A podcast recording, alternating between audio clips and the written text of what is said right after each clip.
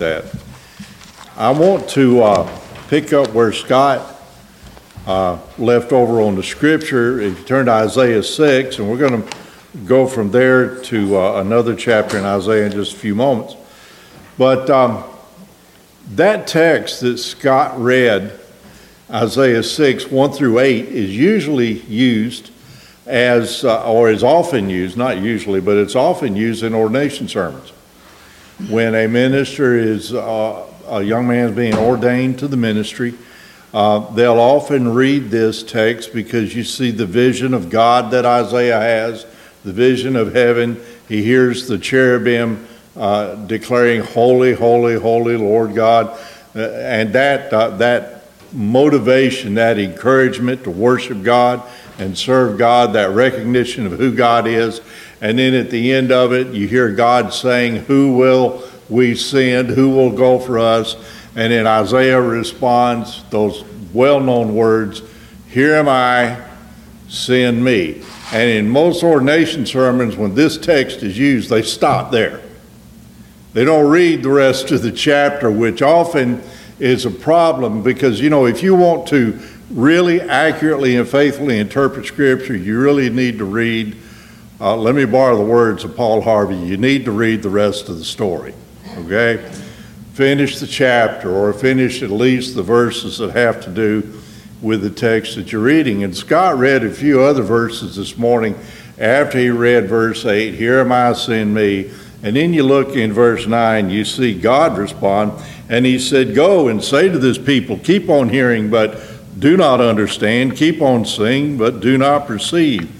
Make the heart of this people dull and their ears heavy, and blind their eyes lest they see with their eyes and hear with their ears and understand with their hearts and turn and be healed. So God says, You go, Isaiah, but they're not going to listen. They're not going to listen. You see, God knew that they would not listen. And Isaiah, uh, I've been reading, and we're going to look at another verse in Isaiah in a minute, but I've been reading uh, this book, and, and you know, the focus of the book of Isaiah is primarily who is God? Who is God? I want to give you this a little extra here that, uh, uh, in addition to the message, but just a little bit about the theme of this book. In, in some ways, it's uh, a very complicated book because it is very long. You know, Isaiah has 66 chapters in it. How many, how many books in the Bible? Okay, and if you, it's divided into two sections. The first 39 chapters have to do with the coming judgment, the condition of Israel, and, and then the last 27 have to do with the remedy for the judgment that's coming on Israel and the coming of a Messiah, the coming of, of a Savior 700 years later. But how many books in the Old Testament?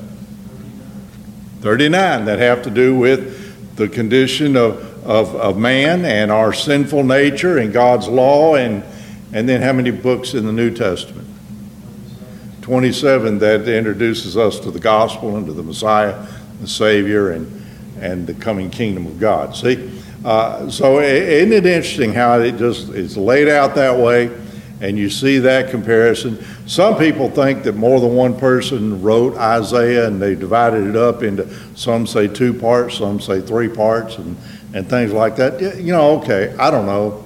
I wasn't there and nobody else was there. We really just read it. And I don't want to take it for what it says, and I'm going to say Isaiah wrote it, and I'm going to leave it there.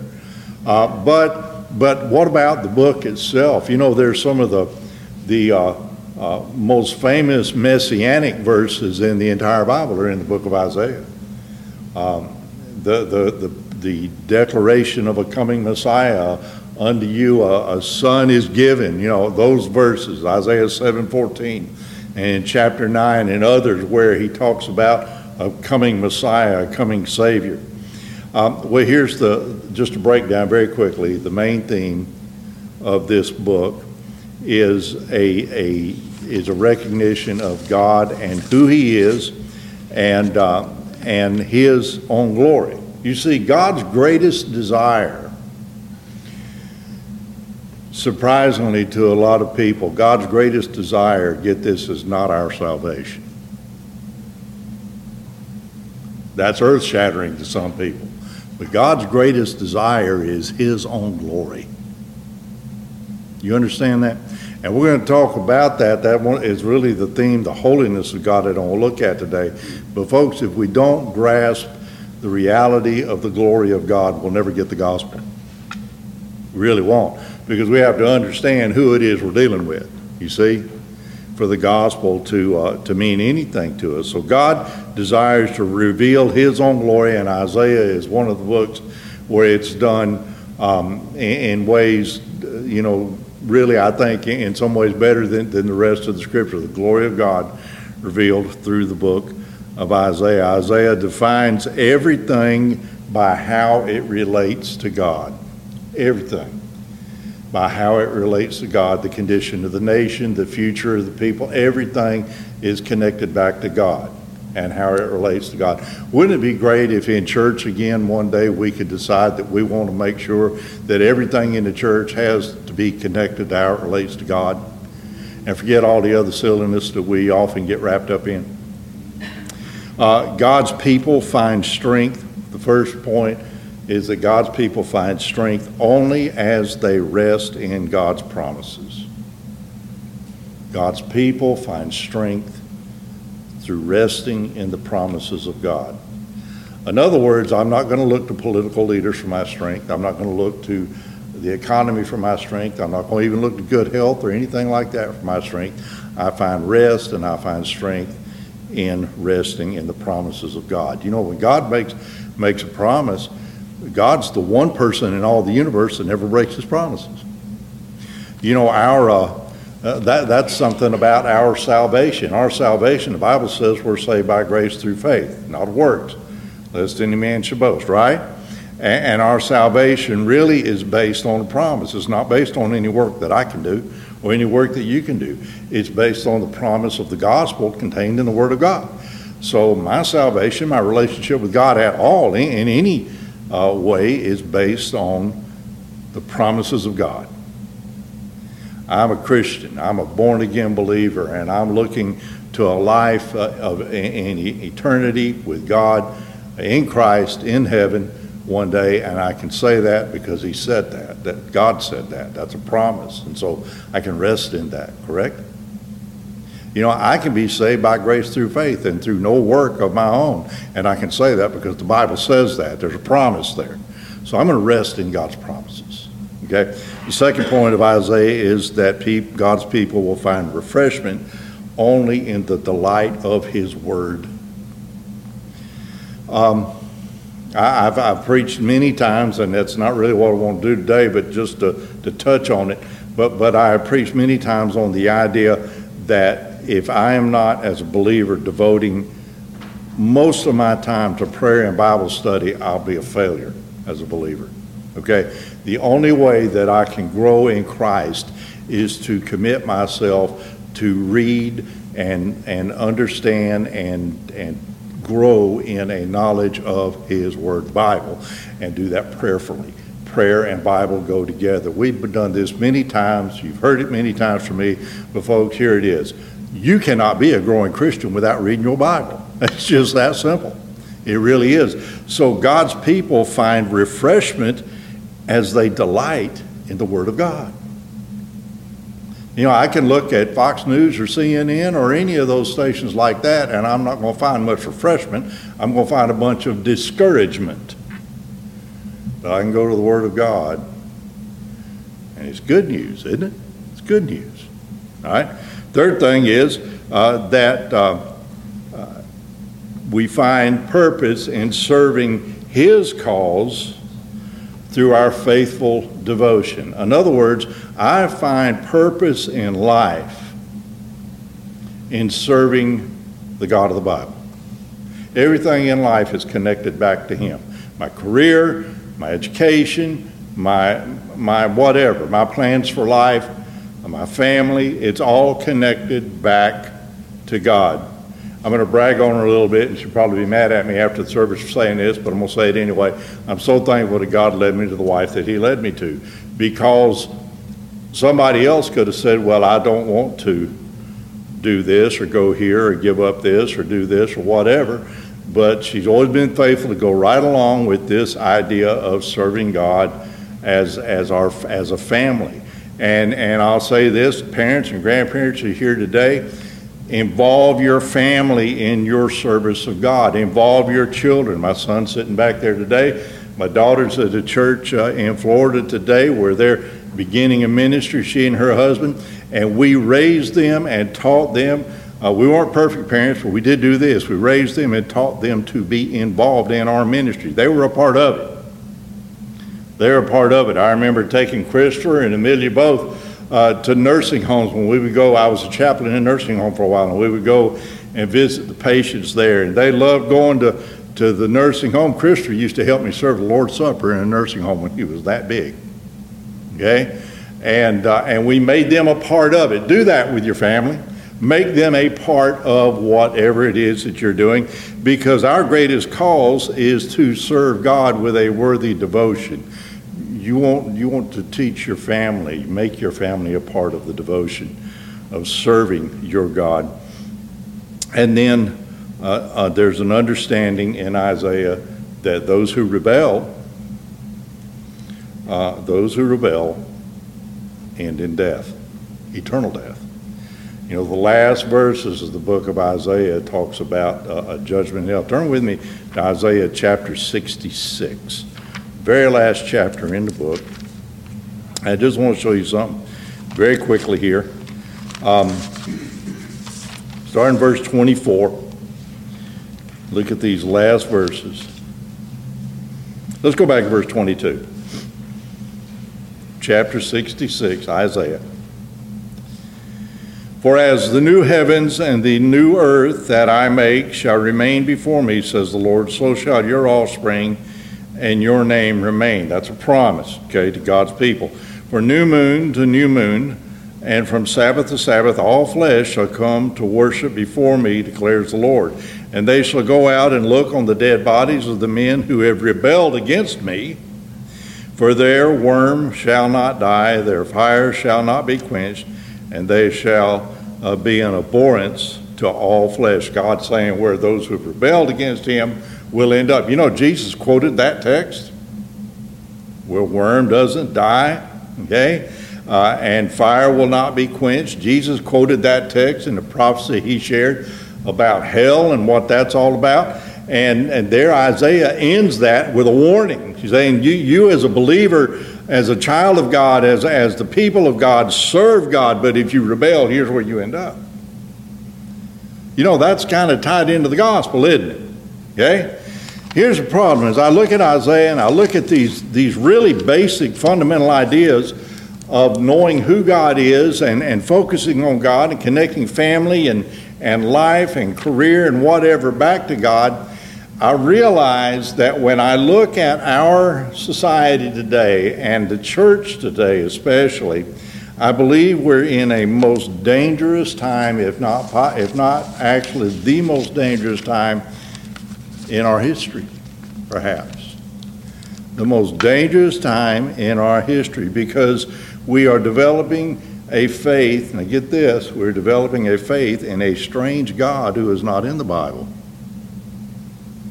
and it's right in the church, and we see it out in, in the world outside the church. Let me show you a good example of it. When a famous person in our society dies, look at the response of people, especially if you look at something like Facebook and you see people making comments all the time. Look at what they say. Oh, they're up in heaven now. They're with the Lord. They're with their lost family member, whatever, knowing nothing about the person's relationship with Jesus knowing nothing about that, and we'll just make all of those statements because we have developed a faith today that doesn't require a relationship with the Savior. You know? I mean, Jesus often is left out completely. And if he's in there at all, it's just in some ways that he's going to bless us. It's not anything about him dying on the cross to save us from our sins. That message is pretty much gone. Yet that's the heart of the gospel, isn't it? That's the very heart of the gospel. And, and when, we, when we get to a point in our Christian faith where we can have Christianity without Jesus, we're no longer Christian. We're no longer Christian. We may be religious, and, but we're no longer Christian. And, and you can hear some of these people, the, the prosperity gospel people, they'll mention Jesus. They'll bring up his name and they'll call his name, but folks, the Jesus they're talking about is not the Jesus in the Bible. I just, I just wish that people would listen to these people with an open Bible and realize how they just mess things, Scripture up, and the false doctrine that's often taught. Yet we are building a faith that is in a strange God, not in Scripture, a God who is not holy and worthy of worship. You see, uh, actually worshiping the God of Scripture, we don't do that anymore. You know, the Bible says that one day every knee will bow and every tongue to confess that uh, to the glory of God that Jesus Christ is what? Lord. Okay? We're all going to kneel before Him. We're all going to confess that He's Lord to the glory of God. But right now, we're not doing that. We're not doing that right now. We have a God who is not really holy, He's just there to meet my needs or to make me feel better about myself without actually changing me at all. Just make me feel better about me, Lord. Well, God never does that in Scripture, okay? That's not what's there. God demands worship, God demands faithfulness. God is holy. Uh, do you understand what the, the word holy means when it refers to God? You ask somebody, what does the word holy mean? They say, well, uh, that means good or, or righteous or morally strong or morally good. You know, that really doesn't have anything to do with it. That may be part of it, but not really what it's about. The word holy, as it is described to God, is a description of someone who is apart from, separate from. He's not like us. You got that? He is just really not like us at all. At all. He is beyond anything that we can imagine for ourselves. You know, when, when we say, when I say to you, I love you, and then God says He loves you, when God says it, it means something entirely different. He sent His Son to die on the cross to show how much He loves you. Okay? When, when, God, when we say that God has power, if I say that you have power, that means one thing. When I say God has power and strength, God has so much power, He created the heavens and the earth. Completely different, okay? A whole different way of thinking. When I say that, that somebody is a, a good person, you know, I say, well, you know, old Joe down the street, he's just a good person. But then when I say that God is good, it, it means something different, doesn't it? It's just not the same. You see, so when I talk about God being holy, I'm talking about a God who is above us, beyond us, separate from us. He's not dependent on us. He really is. We think he is, but he's not. You know, when, when I was called to preach, it was not that God was calling me to help him out. He was calling me to be something that blessed me, to be a part of his mission. And that's what he called you to. He's blessing you. He's not asking you for help. He don't need your help. He wants to bless you by asking you to be a part, inviting you to be a part of the mission that he has. But we have developed a God today that is not holy and not worthy of worship. And be careful when you approach God and you approach the God of the Bible. We have a God uh, who is, is really sent to serve us and not the other way around. You want me to prove that? You watch any TV preacher and see how they, they talk about God. He's here to bless me, to give to me, to do for me. That's backwards. That's completely backwards. We were created for His glory, not the other way around. And we've got it in our mind that, that you know, God's here for me, but it's not, not right. I'm here for Him. You got it? He made me for His glory. He called me to serve Him, to, to do what He wants, to declare His word, to glorify Him. Never, it's not about me. And, and, you folks, you know, today in the world today, that's just not very encouraging for people, is it? Well, I don't care if it is or not. The problem is, if we're not glorifying God, we have no relationship with Him. We're worshiping a false God that we've created in our own minds. We have a, a society today where there's a faith, get this, in our, in our Christianity today, faith without repentance faith without repentance. Yet I look at John the Baptist and I look at Jesus, and the very first words out of their mouths when they began their ministry, their public ministry, was repent, for the kingdom of God is at hand. The first words out of their mouths. They called us to repent, to turn away from sin and follow Him. But we develop a faith today that doesn't require repentance. It doesn't have repentance in it. Therefore, it's false faith. And we have a faith without surrender. Some of us listened uh, Wednesday night, our men uh, gathered and we listened to a, an Adrian Rogers video. Y'all know Adrian Rogers. He was a great pastor of a past generation. And he said that he was talking to somebody about, in another country, a believer in another country, about the difference between commitment and surrender. We Americans like the word commitment, and we'll say we're committed to the gospel. We're committed to serve God. But here's the problem with the word commitment I'm still in control. You see, if I'm committed to you, I could decide tomorrow that I'm not committed to you. You see? If I'm committed to a cause, I can get mad at whatever's behind that cause and I could decide I'm no longer committed. But if I'm surrendered, then somebody else is in charge. You see? But we've developed a faith today that doesn't have surrender, it has commitment in it at best. All right? And then we have a faith without obedience. Without obedience.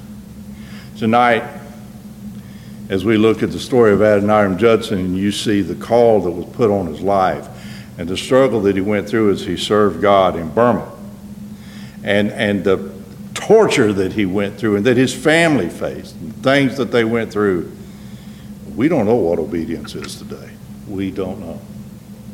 We don't know. You know, I, I finally came to the conclusion years ago when God called me that I had no other option. I had no other option.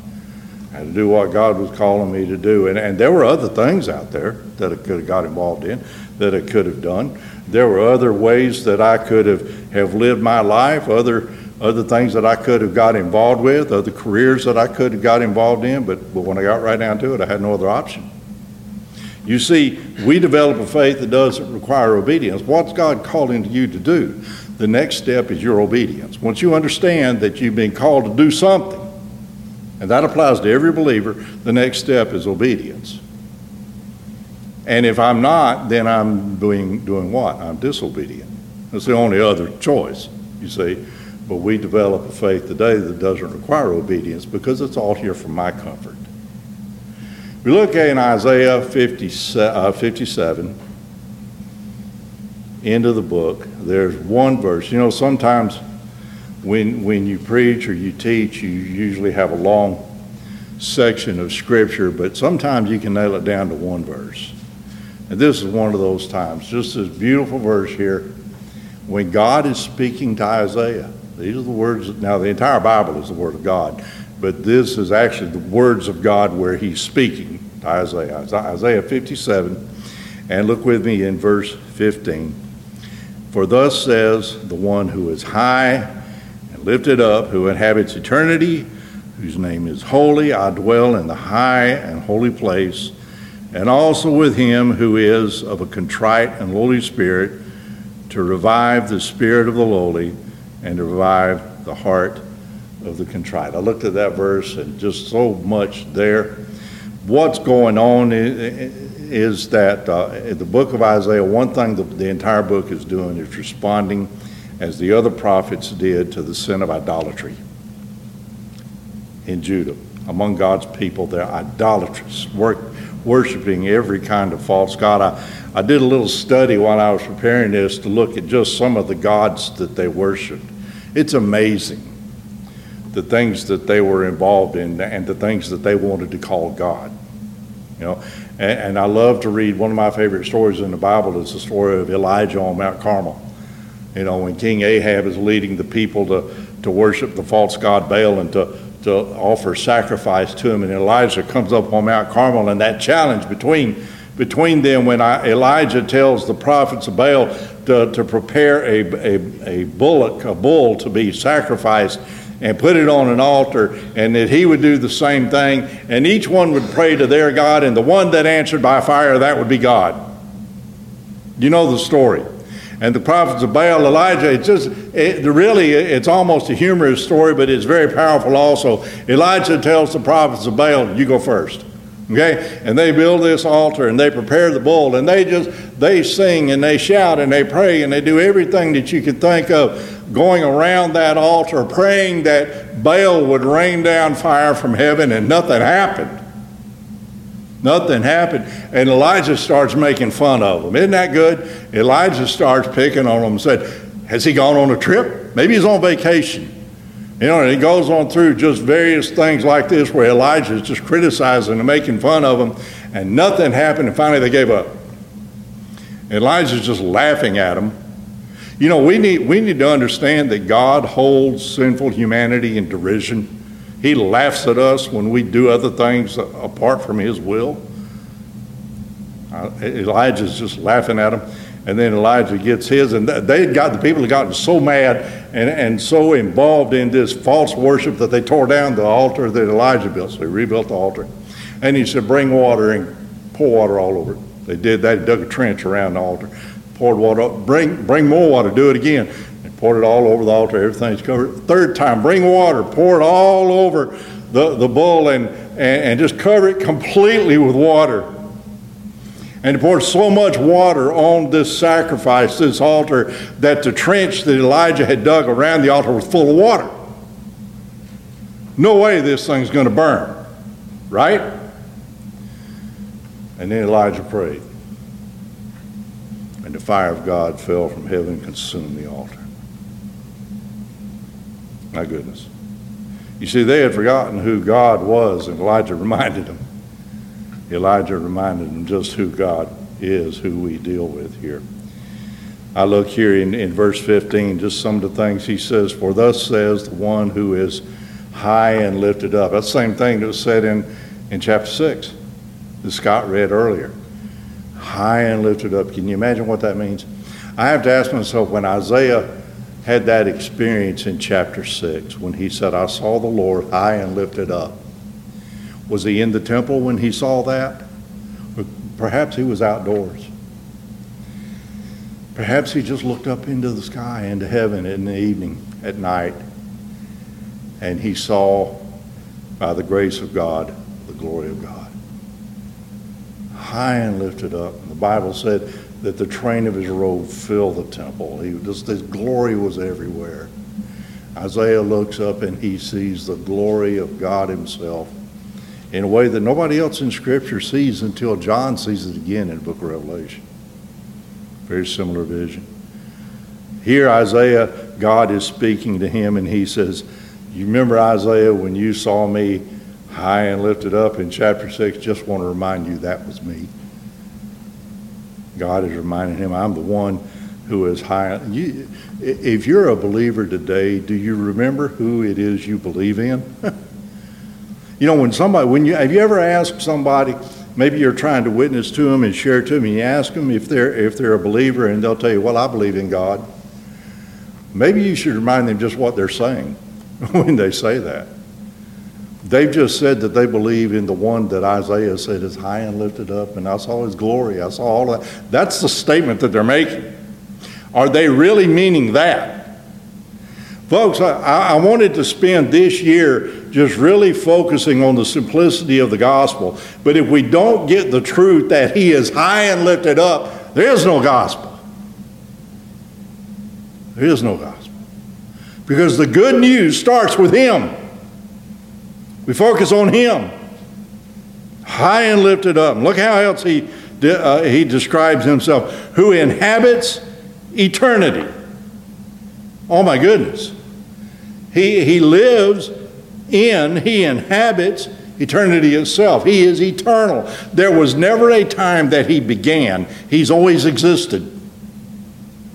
I, I really, you can look back through, through time all the way to the beginning, and he was there that far back, even from that. He was, there's never been a time that God did not exist. And there never will be a time that he does not exist. When this world is a piece of charcoal gone, he'll still be here. He will still exist. There'll never be a time, and that's such great comfort to the believer, isn't it? Because there's nothing that I can ever face, no, uh, even age itself. And the older I get, you know, I get up in the morning my back hurts differently than it did yesterday. But you know what? God's still God. God's still God. When I went in a hospital two different times having heart surgery, God was still God. Okay? When I've done funerals, I, have done so many funerals over the years that I can't really tell you how many, but when I've done funerals, I realize He's still God and I've got a peace that passes understanding because He's still God. When I look at a country that is, is deeply in sin today, He's still God, and we've still got a gospel, and we've still got good news to be declared to a world that, that needs to hear. He inhabits eternity. And when you're on your deathbed, if, you, if, if Jesus doesn't come back first, when you're on your deathbed about to breathe your last, he'll still be God. He'll still be God, and your eternity is secure because of the gospel, right? You don't have to worry. If you believe, if you trusted Him, if you trusted by faith that what Jesus did on the cross was good enough to save me, then hey, He's still God. I'm okay. I'm okay. Not because of me, not because I deserve anything, because I don't, but because He's still God and He keeps His promises, and I can stand on the gospel. He inhabits eternity. And then He goes on and He said, Whose name is holy. And that's worship. We sang that song, Holy, Holy, Holy, earlier for our offertory hymn. I chose that because, you know, I don't know many hymns that, that say it better, okay? Um, there, there was a, a preacher one time, R.C. Sproul, who died a few years ago, great preacher, Presbyterian minister, but he wrote a book on the holiness of God. And he explained it this way. He explained that the number three in, in Hebrew, some, and I don't read Hebrew, but somehow or another, the, the, the number three represented a completeness and it represented God. And, and he said in this book uh, that he wrote on the holiness of God, he said, God is love, God is power, God is eternal. But you don't say love, love, love, or power, power, power, or anything like but he is holy, holy, holy. You see? He's completely holy. Folks, when you pray, remember who you're talking to. Know? When you worship, remember who you're worshiping. When you serve, remember who you're serving. His name is holy. Isaiah, I think in chapter 57, God is reminding Isaiah again when he heard the cherubim sing, Holy, holy, holy, Lord God Almighty. The same song is sung in the book of Revelation. It, it just holy, holy, holy. And we have forgotten the holiness of God in our sin today. In our sin, we don't even think about the holiness of God. We think about us instead of Him. Folks, if there's ever been a need throughout the history of the church for the church to focus on God and not on self, that is today.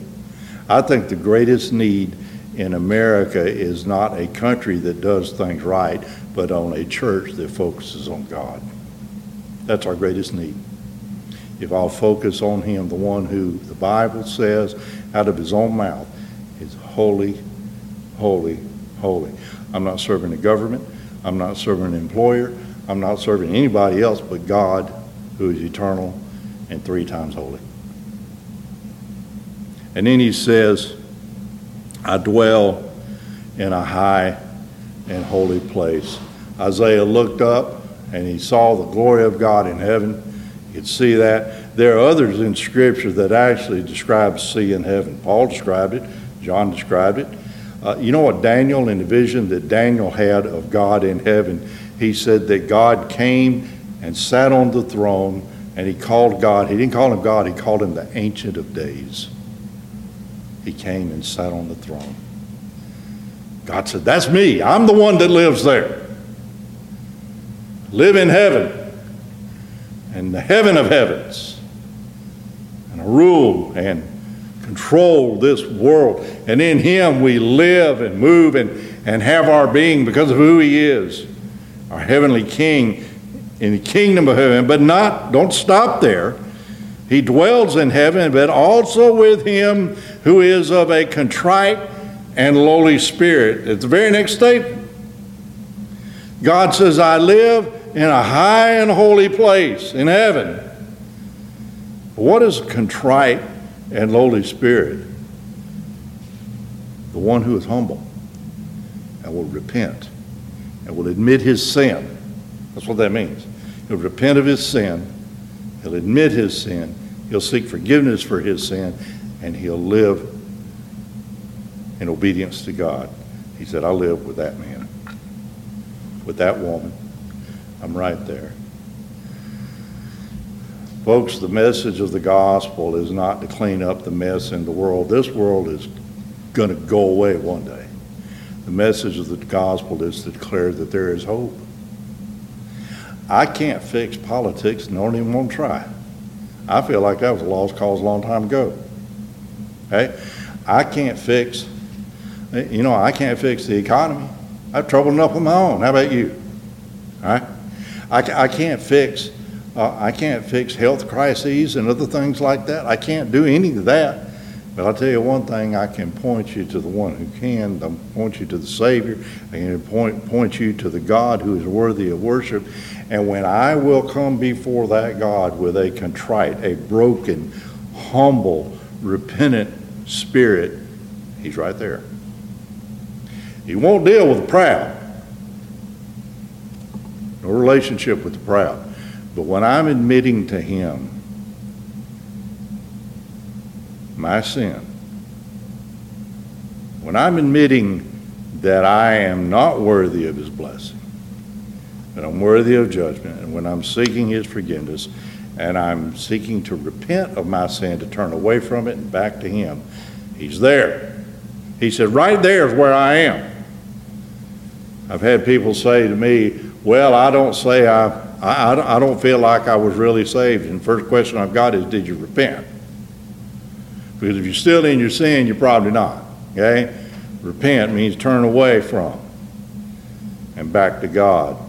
I live with the also with him who is of contrite and Holy Spirit. And then look at the next thing he says to revive the spirit of the lowly and to revive the heart of the contrite. In other words, that, that one who is dead in sin, Paul said, I'm going to revive him. Churches don't do revivals anymore. It's kind of sad. Um, most of the time when churches do revivals, they're not very well attended. And, and that's sad. And I'm not saying there's some magic formula in doing a week of church services, but I miss that. Don't you? Some of you miss that. You miss revivals, you know. I remember when I was a young man, my best friend back then, the, the Greenville News used to have a religion section in it every Saturday. And uh, they don't do that anymore. I don't think they do. But anyway, I would look in there every Saturday and I would see where revivals or singing was going on. And I'd call them up and I'd say, hey, they're having a revival over at such and such church. I'll pick you up at 5 o'clock. Run by his house, pick him up, and away we go, you know. And, and just miss that. You know, I just missed it. You know why? Look, if you've ever been to a good revival, you know what it's like, okay? You know, what a, what a blessing it was to be among God's people where they're worshiping God, they're singing praises to God, and then somebody gets up and preaches the Word of God. What a blessing it was for that. And God said here in Isaiah verse 15, chapter 57, He said, I'll revive the spirit of the lowly, and I'll revive the heart of the contrite, the repentant. I'll revive him. I'll wake you up. I'll give you life again. Jesus said, no man can see the kingdom of God unless what he has been born again. Give you new life. The Bible says that any man in Christ is a new creation. The old has passed away, right? The Bible talks about eternal life. You know, the eternal life comes out of death. God is, God is a master at bringing life out of death. Okay? That's what, what the gospel is. God looked at me, a lost, dead sinner, and He gave me life. He revived me and saved me. I would encourage you today uh, the God that you worship, is it the God of the Bible, the God that's described here in this verse? Just in that verse. Isn't it, isn't it somehow you can see one verse in the Bible? You know, again, they had worshiped all of these false gods, this nation, and how did that go for them? Not so well. How about you? In your life today, how's it going for you? Whatever you're doing that you're calling God, is that working for you? Hey, uh, are, are you receiving the blessings that I'm talking about? How's that going for you? How is, is your life going today? Are you in a catastrophe today, like most people are? Jesus said, Come unto me, all you the labor and the heavy laden, what? I will give you rest, he said. You see, the, the message of the gospel, the message of who God is and our relationship to Him, and if we'll remember what Isaiah did when he's connecting everything back to God, the message is if I'll turn to Him and I'll repent of my sin and I'll trust Him, there's life. And He's made that available through the work, the finished work of His Son, Jesus, on the cross. How about you? Where are you today? Are you experiencing life or misery? Are you exper- experiencing the glory of salvation or utter lostness? Now, I'm not saying you're walking around like some kind of clown. I'm saying, are you really feeling the glory and the presence of God Himself in your life? You know He's there because He said He's there. And even when I don't feel it, I know He's still there. Can you say without any doubt, He saved me? And I'm saved today, and I'll stand on my salvation and trust in it for His glory. Can you say today, my focus in life is Almighty God and what He's called me to do, and I'll serve Him, and I'll go where He's called me to go, and I'll do what He's called me to do, whatever it costs. For thus says the one who is high and lifted up, who inhabits eternity, whose name is holy. I dwell in a high and holy place, and also with him who is of a contrite and lowly spirit, to revive the spirit of the lowly and to revive the heart of the contrite, of the repentant. Let's pray. Our Father our God, we, we read the scripture, we see the gospel here, the promise of eternal life the promise of salvation, the promise of forgiveness, the promise of, of grace that you've given us in your word, if we'll just trust you by faith, believing that, that the work is done on the cross and will depend on you for our salvation, the promise is there that you will. I pray, Father, for those that we know in our families, in our community, those that we meet maybe every day that do not know you, they don't know the gospel, they never heard it I pray, Father, that you'll help us to faithfully declare it. And I pray, Father, if there's one person here today, they're not living a life of, of salvation, a life of, of, the, of a Christian, a life of a born again child of God, but they're living a life of misery and, and defeat. I pray today that they'll surrender to you, repent of their sin, come by faith. For it's in Jesus' name we pray. Amen. Our